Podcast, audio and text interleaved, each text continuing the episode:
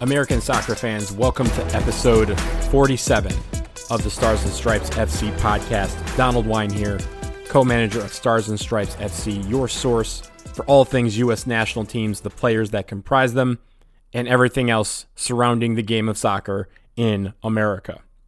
This episode is not going to be a fun one. I'm going to have a frank discussion on the U23s losing last night in the CONCACAF Olympic Qualifying Championship semifinals to Honduras.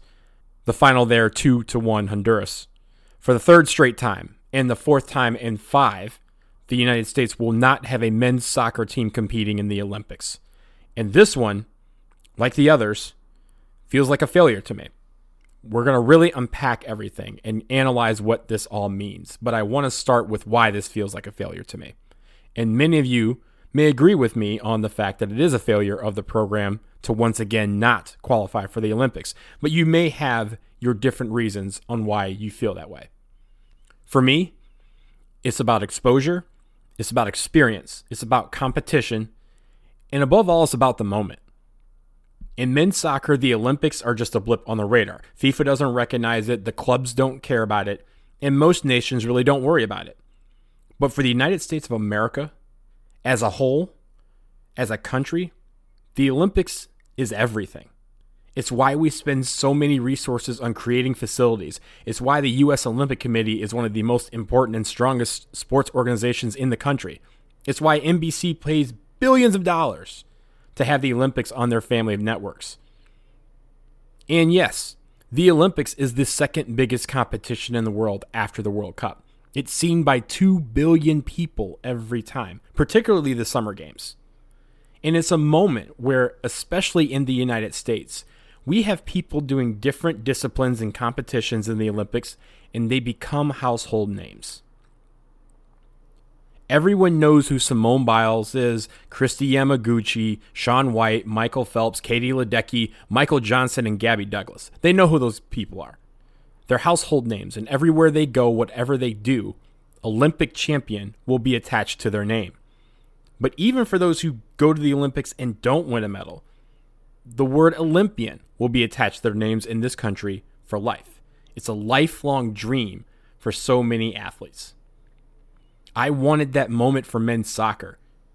I wanted some of the guys on our U23 national team to become household names. On the women's side, Many of them already are household names, and for many people who are either casual fans or Olympic fans, meaning they really only tune in every four years, they only remember these players that stood out at the Olympics or at a World Cup. When people think about the men's national team program, they'll probably start with Christian Pulisic right now, and though some will list Tyler Adams, Weston McKennie, maybe Sergiño Dest. But casual fans still list Landon Donovan. They still ask if Clint Dempsey is playing they'll talk about Jozy Altidore and Michael Bradley.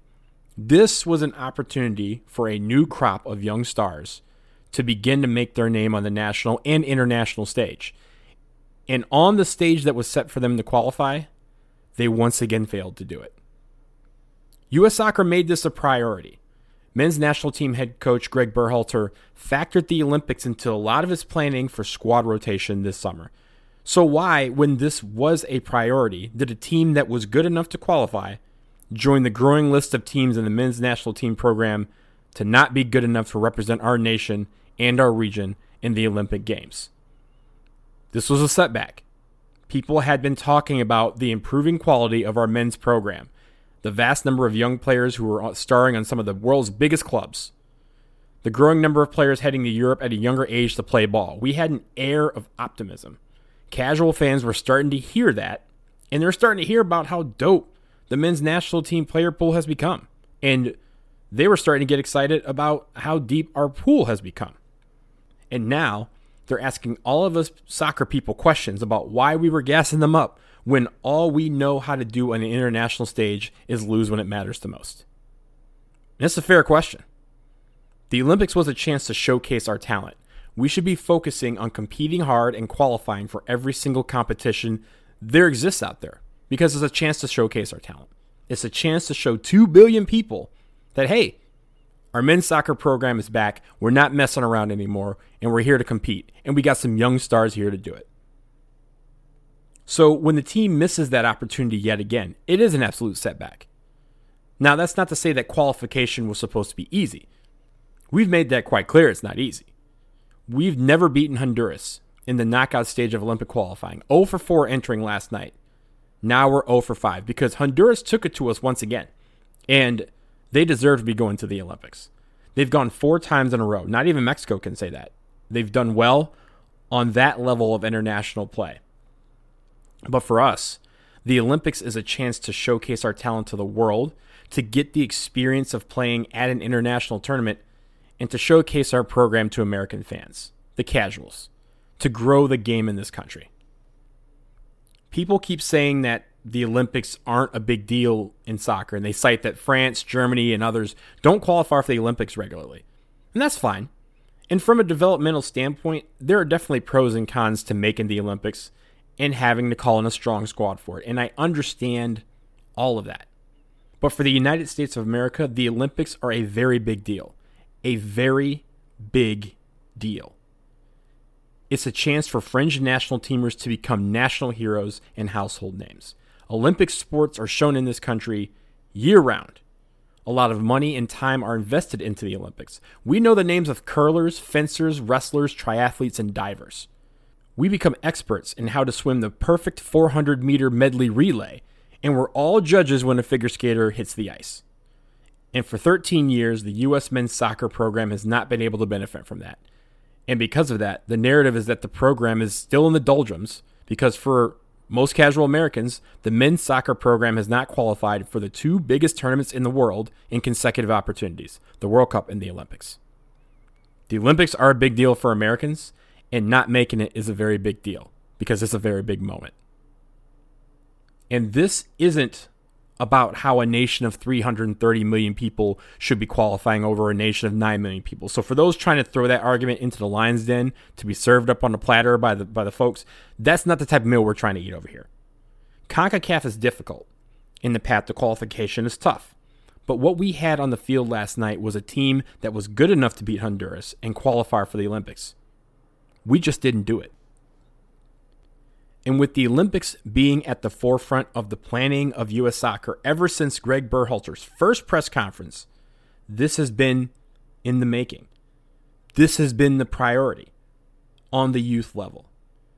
And they did not achieve that objective. So it's a setback, it's a failure. And above all, it's a missed opportunity for this group of players to be a part of an American moment on the international stage. We got a lot more to discuss on the U23s, and they're not qualified for the Olympics. But right now, we'll pause for a quick break.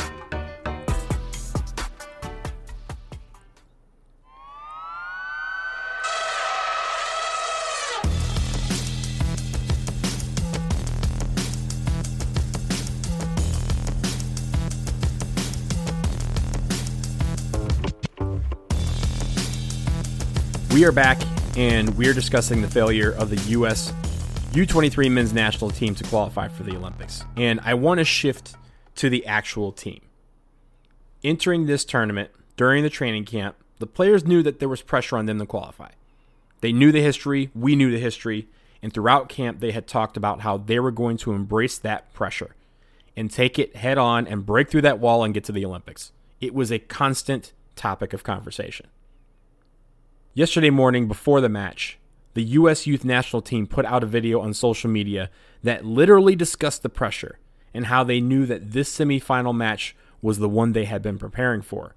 It's the one they had been focused on the entire camp leading up to the start of the Olympic qualifying tournament, and even throughout the tournament, they referred back to that, to this semifinal match. They knew this was the one. The performance we got last night wasn't good enough. They weren't ready to play. They didn't embrace that pressure. They didn't embrace the intensity that was necessary to perform. They didn't have the fight that was necessary to perform. They played uninspired soccer. They didn't play to win, they played not to lose. And when they got down, much of the team played with no urgency. They played like it was over before it began. I will point out that the captain, Jackson Yueill, I thought had a lot of fight. He had the lone goal for the United States, and of the three to four chances that they had on the night, they were created by him. He showed heart. I don't think the rest of the team really gave enough of that. After the match, Yueill said that the team was disappointed. He said, as the captain, quote, I'll say that I'm proud of the group. I think we gave it our all every game. These tournaments are challenging, and we knew that coming into it. We're sad with the loss, and I know the guys are probably going to have to take a bit and hopefully bounce back stronger after this. And I hope they do. I really do, because they have a lot more games in them. I hope they take the lessons they learned from this defeat and disappointment and use that to become hungrier players, better players, players who will embrace that moment with more experience and urgency next time it comes around, and they will be in this position again. So I hope they learn from this and I hope they grow from it. But like I said before, there was enough talent in this player pool to qualify for the Olympics. And the first thing that people have been pointing to, incorrectly in my opinion, is the fact that most of the team currently plays in Major League Soccer. And that leads me to my next point. This team's failure is not an indictment of Major League Soccer, or the USL, or the NISA, or any of the American leagues. Every single team in this tournament, except for Mexico, had players who played in one of those leagues. Honduras even had a backup goalkeeper on their roster who plays for the University of Kentucky. And now he can go back to Lexington and brag to his friends about how he is on a team that qualified for the Olympics. He could be an Olympian in college. You can't, in one sentence, say you want all Americans who are worth a grain of salt to be training and playing in Europe, and then in the next sentence, ask why our best players were not on this team. No club, as we all know, no club has to release their players for any U23 camp or tournament, even Olympic qualifying or the Olympics. Our best players under the age of 23 who were on the field for the senior men's national team in Belfast yesterday were not going to be made available for Olympic qualifying in Guadalajara. So the team was just going to be loaded up with players who call MLS home. And that is why people who love the men's national team programs need to also be fully invested in Major League Soccer being the best it can be. They were more willing to release their players. And we have to realize that guys like Brenden Aaronson and Bryan Reynolds and Mark McKenzie and Daryl Dike making the move to Europe over the past three months meant that these guys were not going to be made available for Olympic qualifying by their clubs. We even had Atlanta United block the release of Miles Robinson, George Bello, and Brooks Lennon because they wanted them to be fully available for their preseason ahead of CONCACAF Champions League. But MLS has been great at developing players at a young age to send them off to Europe. USL has also become much better at developing players at a young age to send them off to Europe. And our player pool is really deep for the national team, and it's only getting deeper. The loss last night was not an indication that we are not as deep as we say we are. It's just that our depth was either made not available or not selected.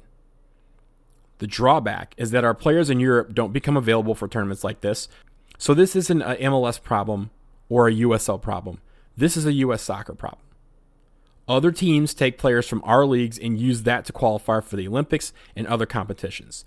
U.S. soccer has to continue to cultivate these relationships with clubs, both here and abroad, and the players, so that they can see the vision and how it lines up with the priorities that we have as a soccer nation. And that leads me to Coach Jason Kreis in U.S. Soccer. Kreis is receiving a lot of criticism for the decisions he made with regard to the roster, some of the tactics that he had, and his overall inability to prepare his group to play the soccer that it needed to qualify. And those criticisms are valid, all of them. To be fair to Jason Kreis, he is a bit hamstrung by the fact that he could not request whatever players he wanted, and he could only get the ones that teams were willing to release. But he had a roster that included no creative midfielders, no attacking wings, and only two players at the nine, one of which operated more as a false nine. He operated under the correct assumption that the games were going to be hot and humid and at an altitude down in Guadalajara. But his move was to bring more defensive minded midfielders that could grind it out. But that lack of creativity was evident from the opening whistle of the tournament. And it was clear immediately that was going to be the downfall of this team if they didn't qualify. They didn't have any playmakers, and he made some questionable choices in that regard. He left Jeremy Ebobisse at home, saying he thought of him only as a nine and not as someone who could create on the attack when that's literally what he does. Eryk Williamson, a creative midfielder that was a mainstay in the U23 and U20 programs over the past couple of years, he wasn't even on the preliminary roster. Keaton Parks, James Sands, Cole Bassett, and even Emmanuel Sabbi could have been creative options either in the middle or on the wing that he could have called on. And while Sabbi was a long shot to be released, given that he plays in Europe, the others weren't. Sure, he was hurt by Uly Llanez being hurt and so many eligible guys going abroad recently where they wouldn't be able to be released. But he opted to leave his creative guys at home for the most part, and it showed. And when we needed creativity the most in the matches against Mexico and then last night against Honduras, they weren't there. That was an error on his part. After the match last night, while Kreis eventually said he would look inward to determine why his team came up short, he started by laying a lot of the blame at the feet of his players. He said that he didn't think the quality was there and that they didn't show enough composure when the bright lights were on them. He said, quote, not to say we weren't good enough to get it done, because I do believe we had enough quality in our team. We had enough ability in our team. We had enough fight and commitment. But just at the end of it, at the end of it tonight, I didn't think it was quite good enough. He then was asked at the end of his press conference what he said to his guys in the locker room after the match. And what he said he told them was an odd statement in itself. He said to the guys, quote, It's a fact of life that you lose more than you win, and it's always going to be about who gets up and moves forward the quickest. These disappointments happen in your life over and over and over again, and you have no choice but to move forward. And I think that's the problem. The goal in life is to win more than you lose. You can certainly learn a lot in a loss, but you should be able to take what you've learned and apply that so that next time you win. And you see the fruits of that labor and those lessons learned. Disappointment is something that happens. I have experienced it a lot.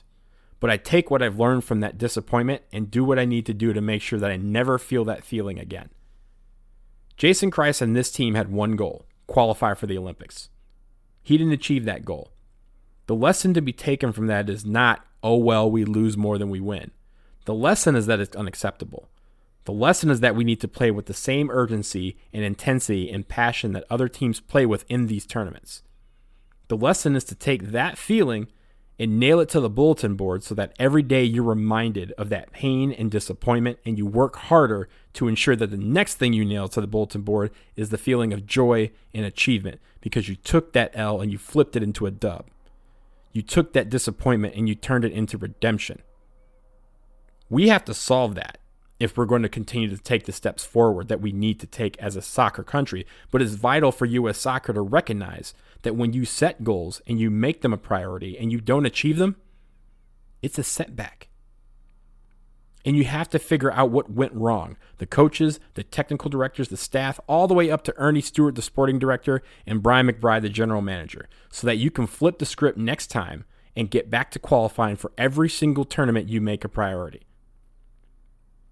It's an opportunity lost to grow the game, to gain new fans, and to gain more players interested in being one of those household names you see on television 365 days of the year, even when there's no Olympics. So they need to go back to the drawing board to determine what they need to do to flip this script. Because Olympic qualifying is now two years away. They have to continue to make these inroads with clubs here and abroad, sell them on their plan and how it could benefit the player and those clubs to have them as a part of the program. They have to work hard at it. If our best players in the national team program are going to be the young kids under the age of 23, then we can't use the fact they don't have to be released as an excuse. We're going to have to make the priorities, and U.S. soccer has to understand that they need to A, B, C. Always be closing. The 2024 Olympics are in Paris, and then we get the 2028 Olympics in Los Angeles. So we know we'll have a team in 2028 because the host nation always gets a team in every discipline that competes at the Olympics. But we need to get used to qualifying. We need to get back to winning these big games and seizing the opportunity of those big moments. They have to get a coach installed that can do that, and they need to figure out how they're going to tackle the task of qualifying for Paris 2024 right now. The offseason is here. Jason Kreis said it's how you respond, but the Federation has not responded well to setbacks and failures the past few years. That cycle needs to change now, too. Or two years from now, we're going to once again be upset that our youth can't qualify for one of the biggest sporting events on earth. And I'm going to leave it here for episode 47 of the Stars and Stripes FC podcast. I'm sure this discussion will continue over the coming days, so join the discussion on our site, starsandstripesfc.com Please like and subscribe to the show wherever you get your podcasts. We'll be back soon, hopefully, to discuss some better things and see ways our soccer teams are continuing to improve. But until next time, take care.